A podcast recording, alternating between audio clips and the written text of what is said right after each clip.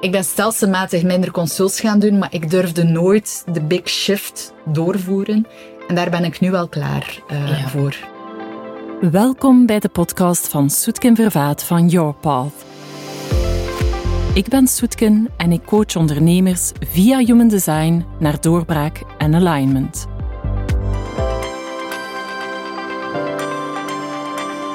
Vandaag heb ik een bijzonder iemand in de studio. Um, Helene Beekuwe is hier bij mij. Helene en ik kennen elkaar ondertussen uh, best al lang en, en, spreken en zien elkaar vaak. Dus interageren ook heel erg vanuit uh, Human Design.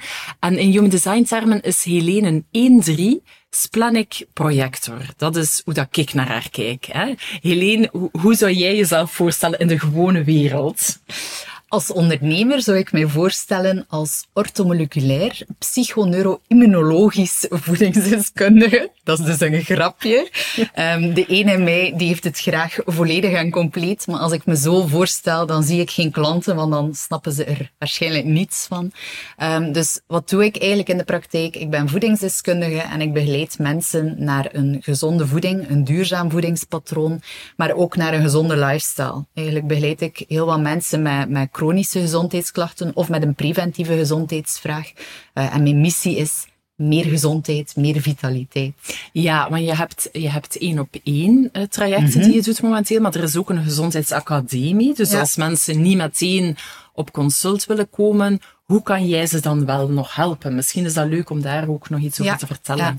En dat is misschien ook leuk om daar onmiddellijk human design aan te koppelen.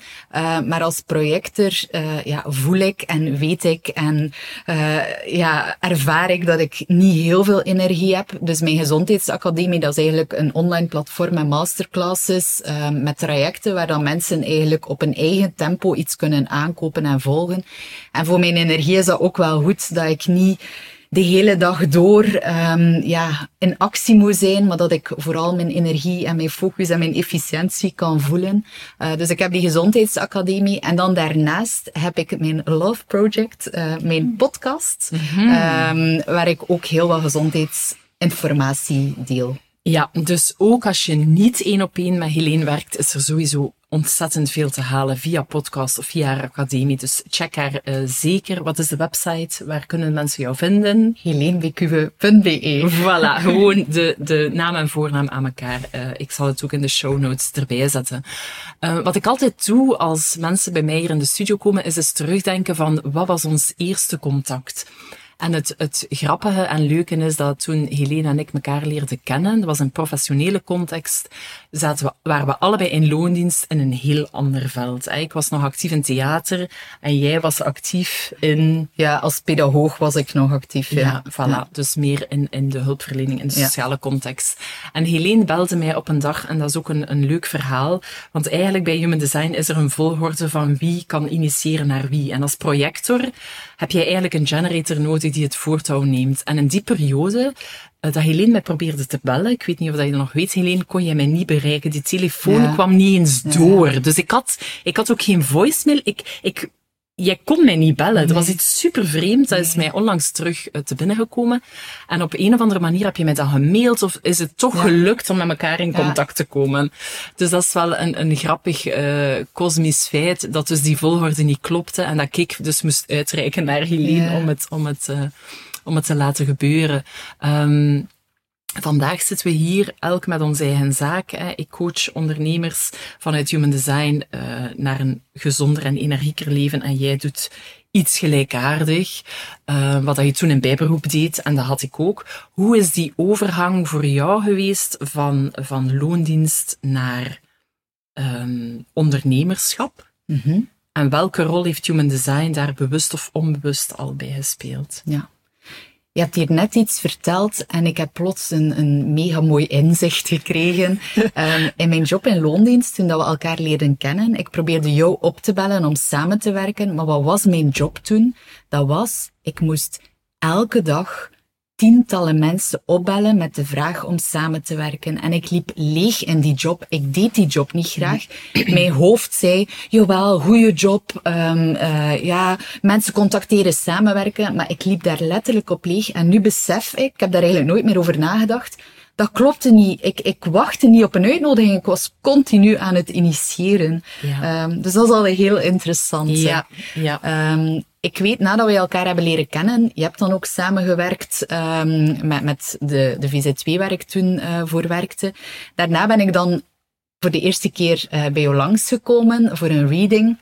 En uh, ja, dat was wel redelijk chockerend, want ik dacht natuurlijk dat ik een generator was met heel veel energie. Uh, omdat ik elke ochtend van 7 uur s morgens op pad was tot 11 uur s avonds en maar doen, doen, doen.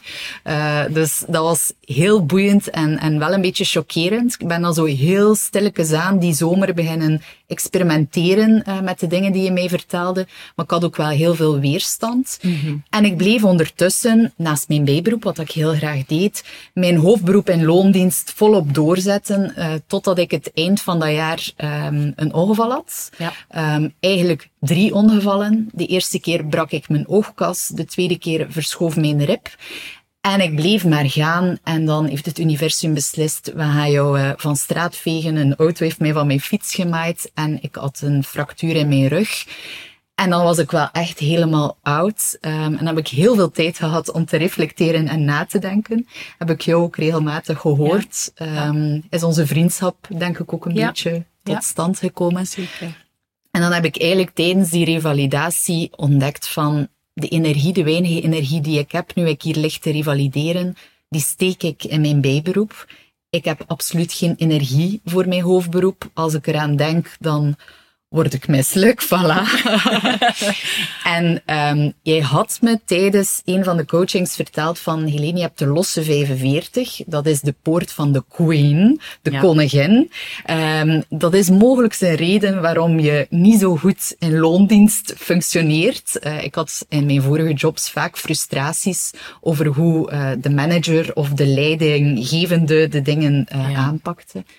En um, ik had ondertussen ook door jou door dat ik wel degelijk ambitie in mijn design mm -hmm. heb. Mm -hmm. En het was sterker dan mezelf, maar ik ben na mijn revalidatie gewoon gestopt in loondienst. Ik ben nooit meer teruggekeerd. Um, ik had niks van support of ondersteuning, maar ik dacht, let's do it. Ja. En ik moet zeggen, de dag dat mijn ziekteverlof, mijn herstelverlof voorbij was en dat ik fulltime als ondernemer uh, van start ging, met dan nog een lege agenda. Ja. Ik heb mij nog nooit zo goed gevoeld als op dat moment. Wauw. Ja. Wauw. Dus dan zie je, want veel mensen vragen zich ook af, als projector, kan ik dat wel ondernemen? Je hebt energie die komt in spurten, maar als de focus klopt, hè, dat is een woord dat ja. heel erg klopt bij een projector, dan ga je ook merken dat die energieflow weer begint ja. te stromen. Um, en er zijn misschien nog mensen die nu luisteren die die poort 45 hebben, die zit in de keel. Dat is eigenlijk een manifesterpoort, hè, maar je kan die ook gewoon los hebben als, mm. als generator of als zelf als reflector. En dat is een poort die gaat over eigenaarschap. Hè? Dus baas willen zijn over jouw eigen domein. Uh, en in loondienst kan je wel over je eigen domein baas zijn. Maar als dat een heel belangrijk stuk in je design is, en dat is bij jou zo, dan gaat dat veel verder. En dat kan een ja. verklaring zijn, inderdaad, dat, dat onder iemand of voor iemand werken niet, niet klopte voor jou. ja. ja. Oké. Okay. Um, Helene, jij zit nu terug in het traject bij mij. Je hebt al eerder ook een, een, een traject uh, afgerond. Helene is een één, dus dat blijven graven en dat blijven studeren. En dat, en dat, dat, dat trekt daar. En dat vind ik zelf uh, natuurlijk ook heel leuk. Um, misschien is het tof om, om de spits af te bijten met een aantal dingen die jij heel concreet hebt geïmplementeerd in je praktijk als um, gezondheidstherapeut, die bij jouw design passen of die jouw energie um, en jouw volledige systeem ondersteunen? Welke voorbeelden zou jij daarvan geven? Ja. Um, misschien een eerste voorbeeld, en ik ga proberen een beetje chronologisch te vertellen. Het eerste wat ik vaak terugkreeg was, Amai, maar jij geeft veel te veel informatie. Um, ik weet niet wat ik hier nu mee moet doen. Um, en ik dacht iedere keer als één, onzekere één, die denkt dat ik niet genoeg weet, van ik heb nog niet genoeg kennis meegegeven met de cliënt, dat ik te weinig gaf. En dat kreeg ik heel vaak terug. En dan heb jij mij daar ook wel eens in wakker geschud van, please Helene, hou jezelf in, maak het beknopter. Uh, en dan heb ik wel een manier gevonden om um, ja, de dingen die ik wil vertellen ergens te noteren en te sparen voor een volgend consult.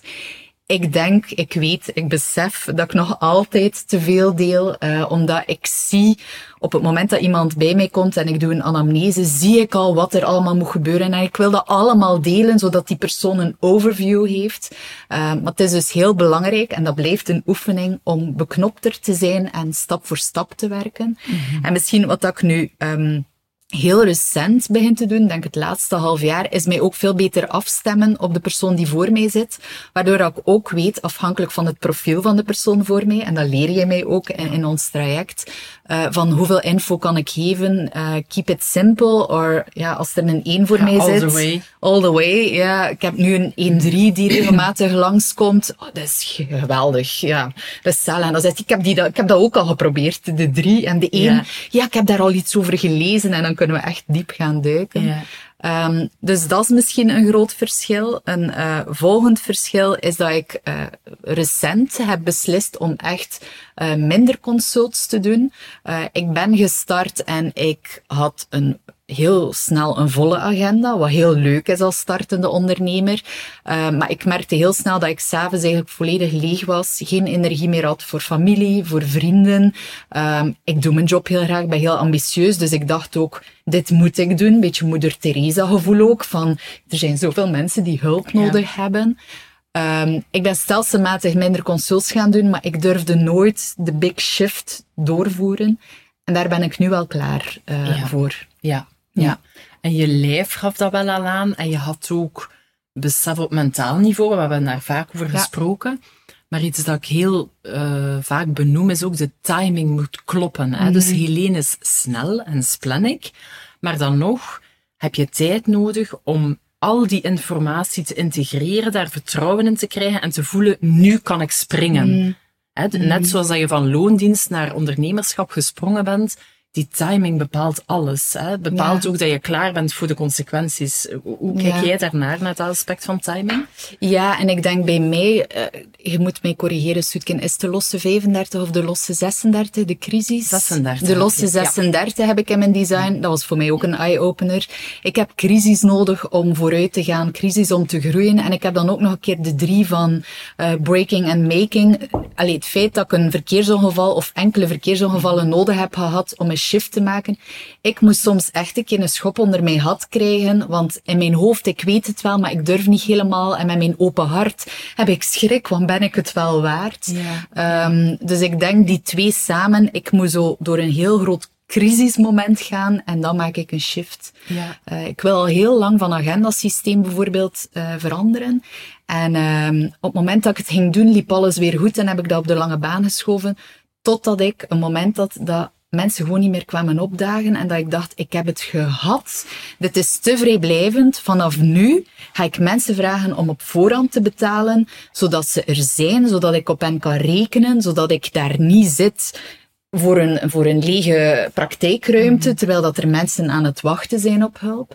En dat was weer het crisismoment, terwijl Ja. ik wist het al veel Ja. langer. Dat dan werkt als een soort catharsis eigenlijk. Voilà. Van nu is het klaar. Ja. En dan eh, ga je bijten hè, met je Voilà. 26 en dan bijt je door en dan ben je er ook. Hè. voilà. Dus nu, nu heb ik het begrepen dat mensen bij jou in intake komen en dan eigenlijk een traject starten waarbij dat je ook veel korter werkt. Want de meeste Ja. therapeuten zien hun patiënten een uur, anderhalf uur of soms twee uur.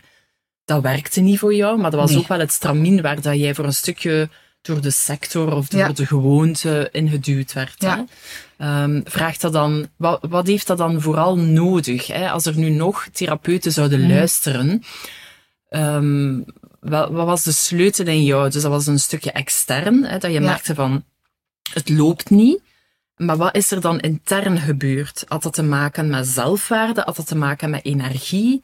Had dat te maken met dat je voelde, dit is noodzaak? Hoe, hoe voelde dat van binnen? Ik denk noodzaak, dat dan een heel belangrijke, zo het gevoel van het kan gewoon niet verder op die manier. Um, ik heb mij ook heel lang gespiegeld aan collega's, uh, collega-therapeuten die uh, consults van anderhalf uur, twee uur doen. Um, maar bij mij werkt dat zo niet. Ja, met mijn één, als ik twee uur consult doe, ik over geweldig. De mensen, kort en krachtig, werkt beter. Ik ben daar ook mee beginnen experimenteren. Oké, ik ga eens consults, vervolgconsults van een half uur doen. Hoe werkt dat?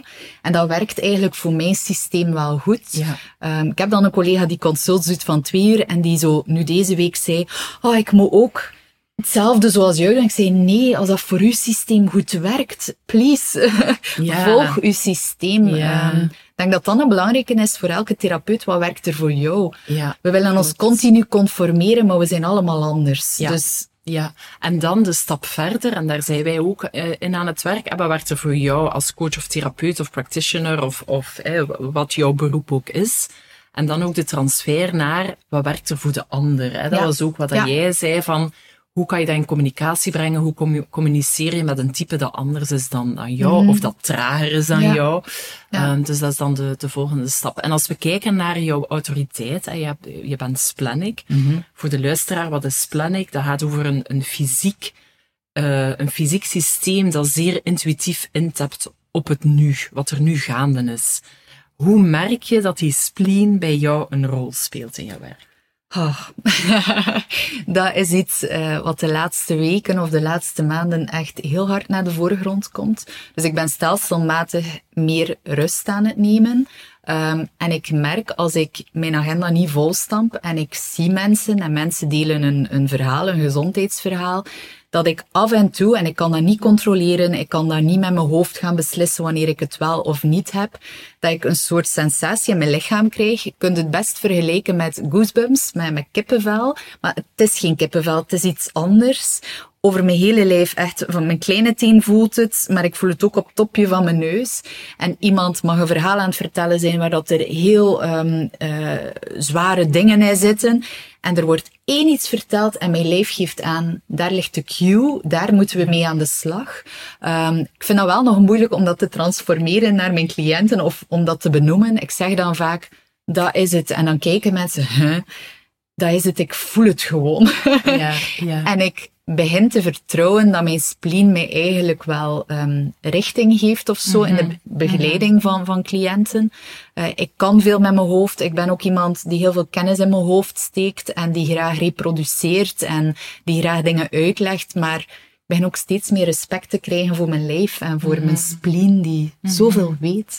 Ja, en die ook jou toont want ik ben, ik ben zelf sacraal, maar ik heb, ik heb ook de koppeling met, via de spleen. En ze noemen dat eigenlijk splenic sacraal. Dat staat niet in de boeken, maar, maar onder practitioners wordt dat wel zo genoemd.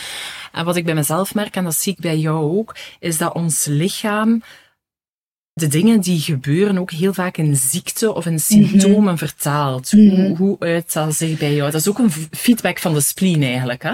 Ja, ja. ja.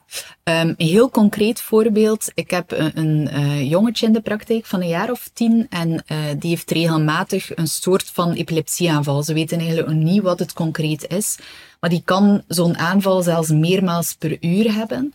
Um, en ik ben dus vaak met zijn mama in gesprek en dan zit hij voor ons, is hij aan het spelen. En ik begin op te merken dat ik krijg stekende hoofdpijn een paar seconden voordat hij een aanval doet. En je kan dat bijna niet... Ja, ik krijg ook uh, goosebumps. Nu zijn het echt Ja. goosebumps.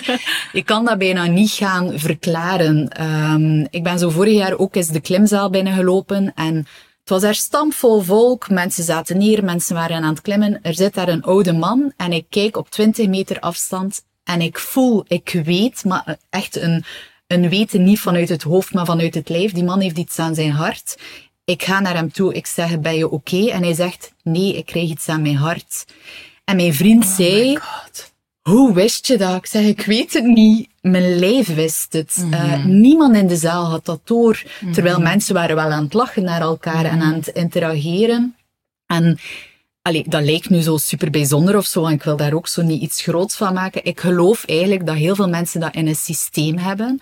En zeker de mensen met, mm -hmm. met een consistente spleen. Mm -hmm. uh, maar dat we een stukje afleren om daar ja, naar te luisteren of ja. daar aandacht aan ja. te geven. Ja. Uh, ja, omdat mensen ook iets meetbaar willen. Terwijl mm -hmm. als we in crisis zijn, hè, als je ook vraagt aan mensen van de belangrijkste keuzes in je leven. Ik heb dat een tijdje rondgevraagd van hoe heb je die gemaakt? Dan zegt niemand, ik heb die gemaakt op basis van een diepgaand mhm. onderzoek en een doctoraat.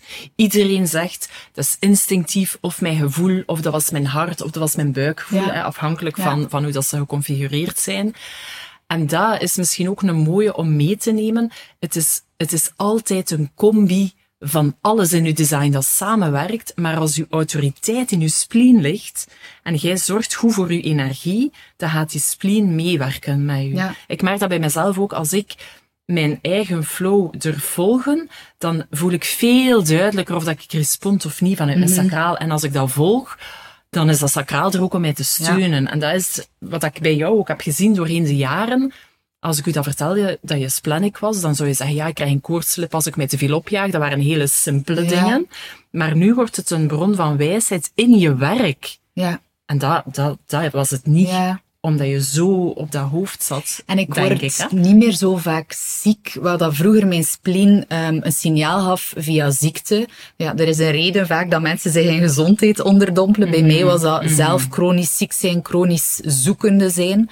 Um, maar ik begin echt te beseffen van, dat was toen al mijn lijf, het kanariepietje in de koolmijn, die eigenlijk signalen gaf. Ja. Maar ik kon het niet begrijpen, dus het waren heel heftige signalen. Niet kortstondig, maar het bleef hangen, want luister naar je lijf, ja, zo dat stuk. Ja, um, ja, En de manier van luisteren naar je lijf, want dat is ook zo, dat is ook zo een zin die mensen vaak zeggen. Hè? Mm Wees gewoon jezelf, luister naar je mm lijf. En dat wil ik ook wel even zeggen, vanuit Human Design kan je echt heel diepgaand gaan kijken wat dat, dat luisteren betekent. Mm hè?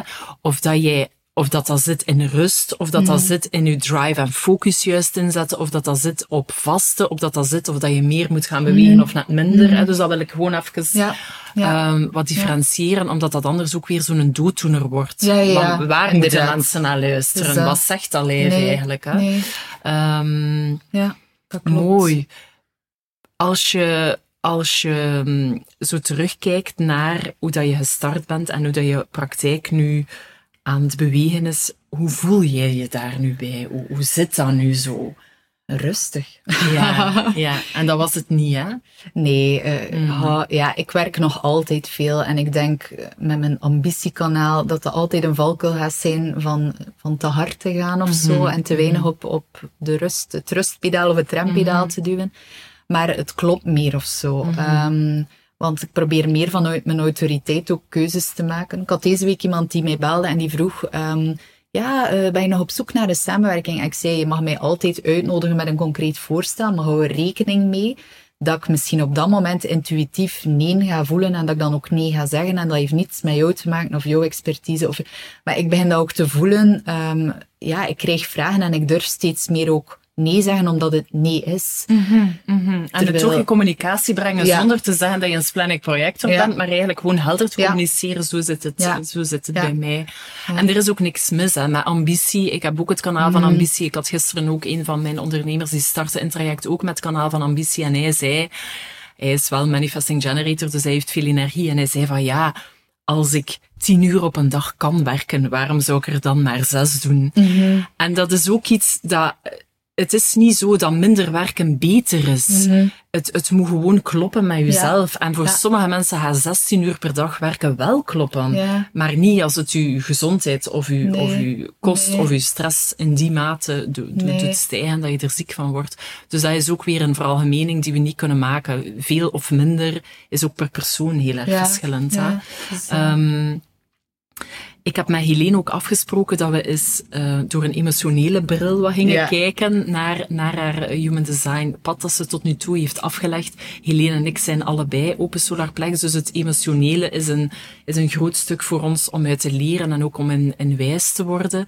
Dus heb ik haar gezegd van, denk eens terug naar... Um, naar de eikpunten of een bepaalde momenten die er in onze samenwerking en in onze vriendschap geweest zijn, die jou uh, gechoqueerd hebben, verrast, gerustgesteld, uh, dingen die pijnlijk waren, maar ook een cadeau in, in je design dat je gevonden hebt op, of hebt mogen ervaren. Um, en Helene is een projector, dus ik ga haar een open vraag stellen. Met welk moment wil jij beginnen? Ja, Misschien wel het meest chockerende moment. Waarom verrast mij dat niet? Oké. Ehm, eind vorig jaar had ik een uh, coaching sessie bij jou en op een bepaald moment heb je zo op een groot blad um, de week getekend en vroeg je mij hoeveel tijd wil je investeren in sport? Hoeveel tijd wil je investeren in vrienden en familie? Wat wil je nog doen? Ah, studeren. Hoeveel tijd? En wat bleek dat er eigenlijk maar enkele blokken, ik durf het bijna niet uitspreken, overbleven om echt consults te doen, om mensen één op één in de praktijk te begeleiden. En als we dat dan natuurlijk financieel gingen vertalen, dan betekende dat dat mijn prijzen veel te laag waren, dat die echt omhoog moesten als ik op die manier wil coachen en mensen ondersteunen. Ik was gechoqueerd. Um, ja, mijn open ego, mijn open hart had zoiets van uh, no way en wat gaan mensen denken. En het heeft wel tot deze zomer geduurd om dat een plaats te geven. Um, ik heb heel de zomer gestruggeld, want ik ging mijn prijzen gaan aanpassen en is dat wel oké. Okay. En nu voel ik me er eindelijk echt oké okay mee. En ik denk, weet je, ik kan zo hard mensen helpen om gezonder te worden, maar wat met mijn gezondheid? Exact. En als ik de beste ja. versie van mezelf ben, dan zie ik ook dat ik een ontzettend goede therapeut ben. Um, als ik die podcast opnieuw ga luisteren en ik zit in een onzeker moment, ga ik denken, oh nee.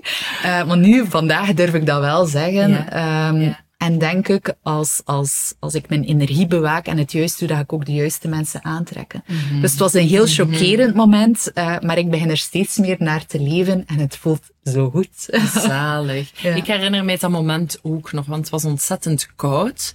En de sessie inhoud was op het einde voelde ook koud. Dat was, dat was, ik, ik heb mij daar ook lang de vraag gesteld van, ben ik daar te ver gegaan? Heb ik daar, en want dat is altijd een, een combinatie. Je kan de waarheid zeggen, maar iemand moet er ook klaar voor zijn. Maar de waarheid toonde zich, want we hadden ja. het gewoon samen opgeschreven. Ja. Maar de impact bij jou was zo zichtbaar voor mij dat je helemaal niet klaar was om dat te gaan integreren. Ja. En dan is het ook weer dat timingsaspect, iets weten iets voelen en iets doen, dat alignment vraagt tijd. En ik ben ook blij dat u zelf die tijd hebt gegeven, want als je dan had geduwd, mm -hmm. ging je dat als één nooit mm -hmm. kunnen dragen hebben. Mm -hmm. Maar je moet op je, als één profiel moeten op een sterke fond kunnen staan, moet er een, een fundering zijn van elke keuze die je maakt. Ja. En, en ik ben wel blij om te zien dat die kwantumsprong, dan zo zag ja. het eruit. Er was geen ja. geleidelijke opbouw. Je nee. bent eigenlijk blijven doen wat je deed. En dan plots was het zo van, en nu is het veranderd. En dan, dan werd het ook allemaal veranderd. Ook op de website. En dan heb je dat proces eigenlijk meteen doorgezet. Um, mooi. Dat is misschien ook, want, want daar heb ik de evolutie bij jou ook ergens mm -hmm. gezien ik hou ervan dat je rechtuit bent en dat je steeds minder inhoudt en dat je durft zeggen waar het op staat. Ik geloof soms dat we veel te lief zijn. Ik werk ook met mm -hmm. enkele uh, Nederlandse, Hollandse ja. therapeuten ja. samen. Die zijn veel meer rechtuit en ik heb er daar soms moeilijk mee.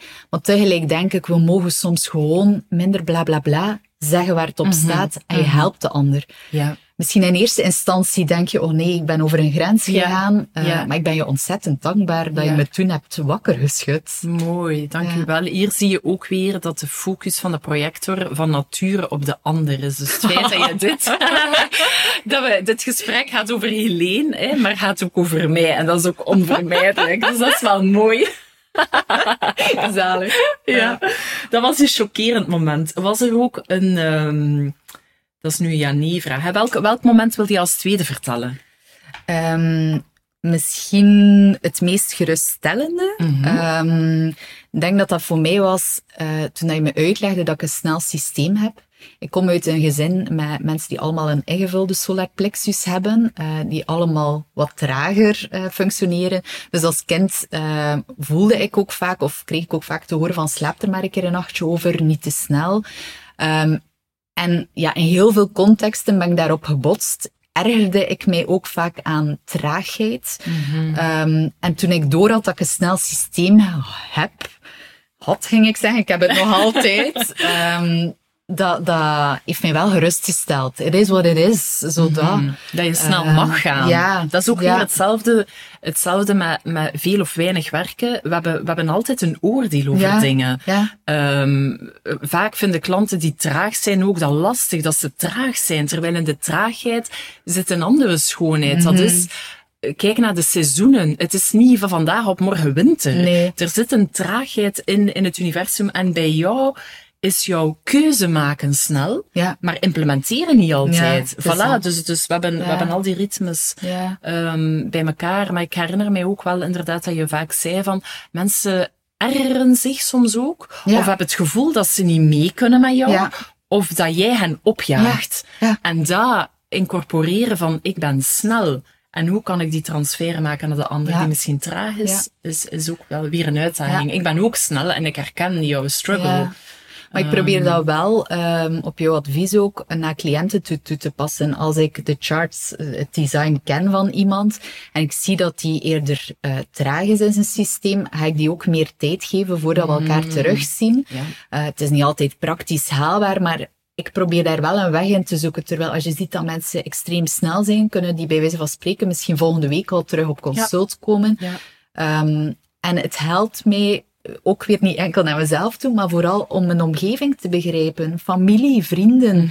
eh, om mij minder te frustreren, maar eigenlijk meer te aanvaarden dat iedereen is zoals die is. Eh, Ja, dat is, dat is een van de, van de mooiste cadeaus van human design. Hè? Want, want soms zijn mensen bang ook om hun design te tonen. Hè? Of, of zeggen van ja, wat ga je dan allemaal zien?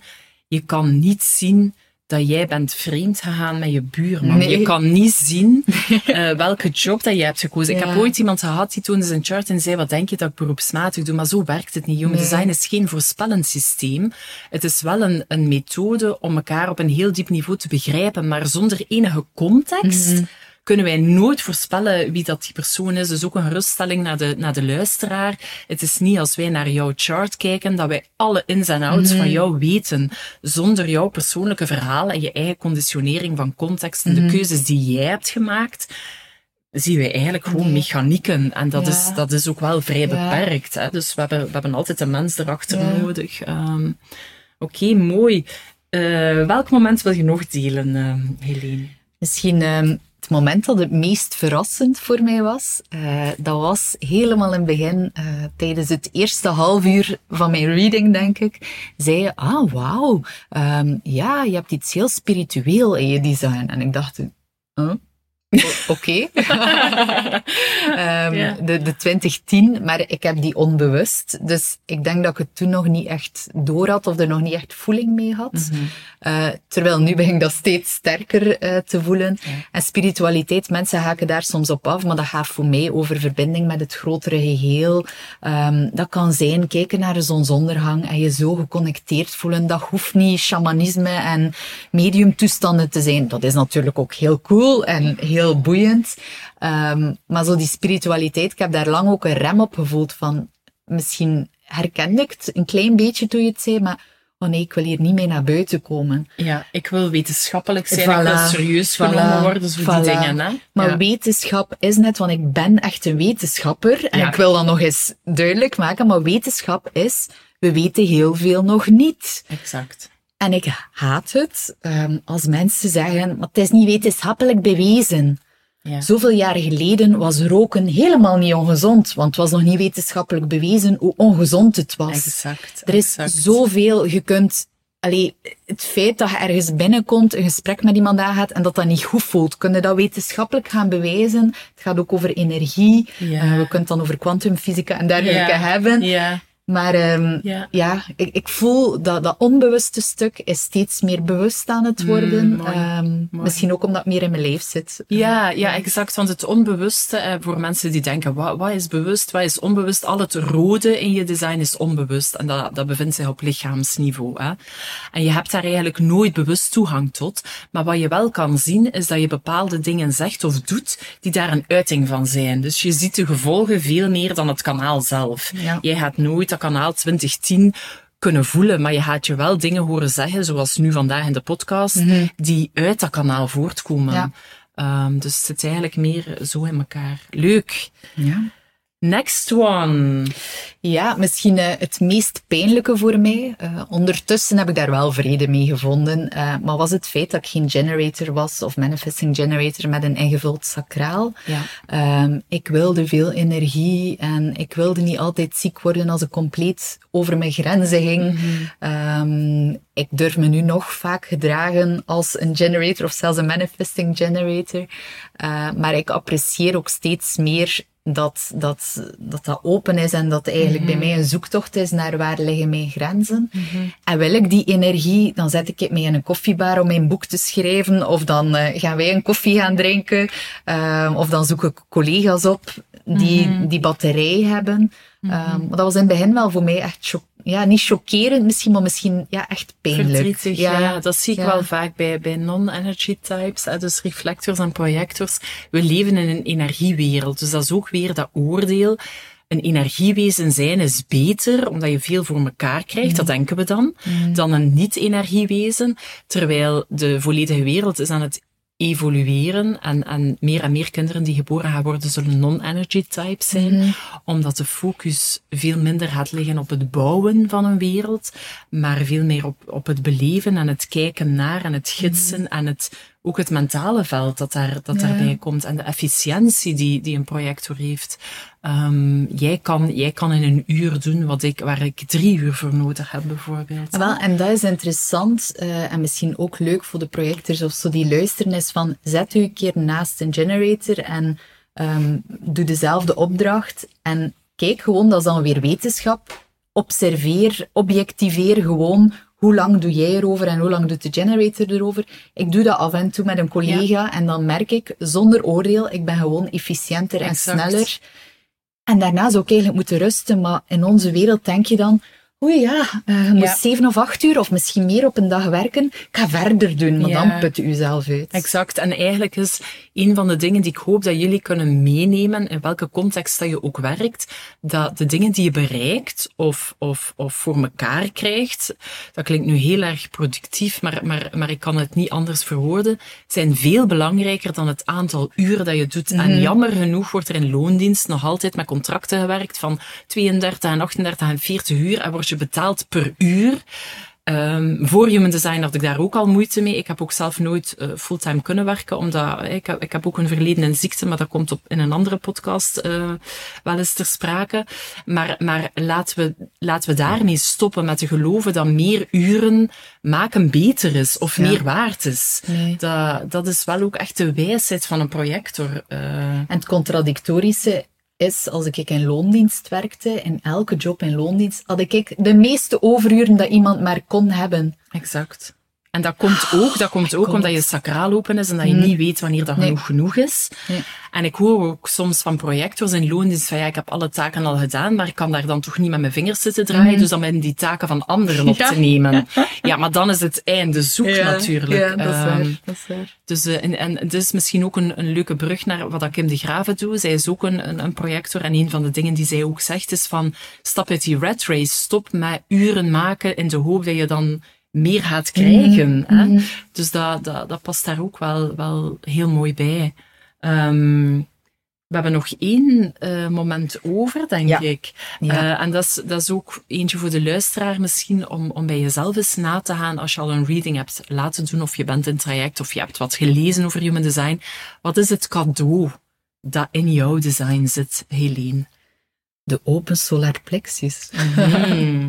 um, ik werd vroeger als heel emotioneel gezien, maar eigenlijk merk ik als ik alleen tijd doorbreng dat ik helemaal niet zoveel emoties heb, omdat ik gewoon een rustige, chille dag uh, heb. Um, dus ik heb wel ontdekt van heel veel emoties die ik voel en die ik dan uitvergroot, zijn eigenlijk niet van mij.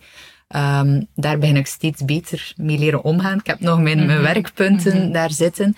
Maar wat vooral interessant is door mijn open solar plexus, is dat ik echt kan meevoelen. En mm -hmm in mijn werk is dat wel heel fijn. Ik kan verdriet meevoelen, maar doordat ik weet dat het niet mijn verdriet is, um, is dat bijna een mooie verbinding of zo, dat ik mhm, aanga mm -hmm. bij de ander. Ik heb zo het gevoel dat ik een soort, um, zo met mijn handen een kommetje vorm en zo het verdriet help dragen of de kwaadheid help dragen -hmm. of het kan kanaliseren of zo. Mm -hmm. um, dus ik vind dat eigenlijk een mooi cadeau. Uh, ja. En, en dan komen we ook bij waar dat ons gesprek mee startte, maar, maar die, dat was nog niet opgenomen, dus misschien kunnen we dat nu ook nog eens benoemen. Het verschil tussen doen en zijn is daar ook aan gelinkt. Ja. Empathisch zijn is niet iets dat je doet, dat zit zo diep in je systeem, ja. omdat je een, ja. een open solar plex bent. Um, hoe is jouw ervaring als Open Solar Plex projector? Want dat is dubbel zijn. Ja. Wat kan je daar nog over, over vertellen? Ehm, ik denk dat ik de, de uh, connectie ga maken met de live dag die je hebt georganiseerd Mhm. onlangs, en waar ik ook aanwezig was. En op een bepaald moment, dat, dat was voor mij, kijk, ik kreeg, kreeg kippenvel. Het mooiste moment, we zaten met allemaal projectors op een rij en we Mhm. mochten gewoon zijn en kijken. En ik zag en ik voelde ook letterlijk bij iedereen een andere emotie. Bij sommige mensen voelde ik diep verdriet, waarvan dat ik denk dat ze zelf niet weten dat het er zit of zo.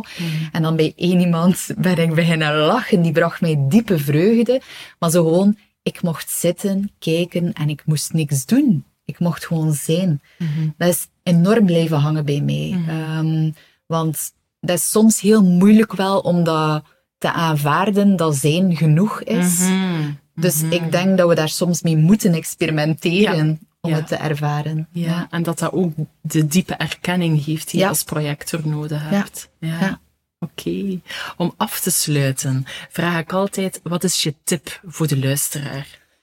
Ehm, ja, eigenlijk om gewoon van je eigen design te houden. Want wat ik wel merk, ik praat ook veel over human design en ook in de praktijk, is dat mensen, als ze er wat meer over weten, over de verschillende types of de verschillende profielen, dat ze zeggen, ja, maar ik zou liever zo zijn. Eh, ja, heel wat projectors willen bijvoorbeeld, ik wilde dat ook in het begin, ik wilde een generator zijn, eh, omdat die meer energie hebben. Maar elk design heeft zijn kwaliteiten en ik denk ook, we hebben gewoon elkaar nodig. Dat is weer dat spirituele verbinding met het grotere geheel. We zijn allemaal verbonden, we hebben elkaar nodig om elkaar te bridgen en om elkaar Ja. aan te vullen en om Ja. elkaar te spiegelen en dingen te leren. Ehm, dus wees gewoon blij met wie je bent en Start al eens met experimenteren met je eigen design, want de kans is groot als je niet tevreden bent met je design, dat je het ook niet leeft en dat je het dus ook nog niet gevoeld hebt. Exact. Dat je in je hoofd je er iets van maakt. Ja. Ehm, Ja. en ik ben, ben steeds meer eh, dankbaar voor mijn eigen design. En misschien een laatste iets wat mij daarbij heeft geholpen is, ik heb ondertussen een paar ehm, projectors 1-3 en zelfs een Clinic projector 1-3 eh, ontmoet. En als ik met die mensen in gesprek ben, ik voel me zo gezien. En als ik dan, dan probeer te transformeren dat ik de ander ben of zo, dan besef ik plots wat ik kan betekenen voor een ander. Ja. Ehm, want het is moeilijk om mezelf te zien, dus ik probeer het via de Mhm. ander. Eh, Mooi, mooi. Dat is misschien ook een uitnodiging voor jullie allemaal. We zijn altijd zeer aangetrokken tot wat we niet zijn. Dat is ook de basis van verliefdheid. Maar het is zeer steunend om te verbinden met wie gelijk is aan jou. Mhm. Dus als je een projector bent, omring je ook met andere projectors. Als je een 6-2 profiel bent, omring je ook met andere 6-2's. Ehm, ben je emotional, laat je ook steunen door andere emotionals. Want dat is zo belangrijk. Ja. Hè? Dankjewel Helene voor al je wijsheid en, en inzichten en praktische tips. Als er vragen zijn specifiek voor Helene, mag je die naar mij mailen en dan check ik met Helene of ze daar ruimte voor heeft. Tot een volgende keer. Dankjewel. Verlang jij zelf naar doorbraak of alignment? Of heb je vragen of opmerkingen over deze podcast? Laat het mij weten via Instagram, Facebook of mijn website yourpath.be. Dankjewel voor het luisteren en graag tot een volgende keer.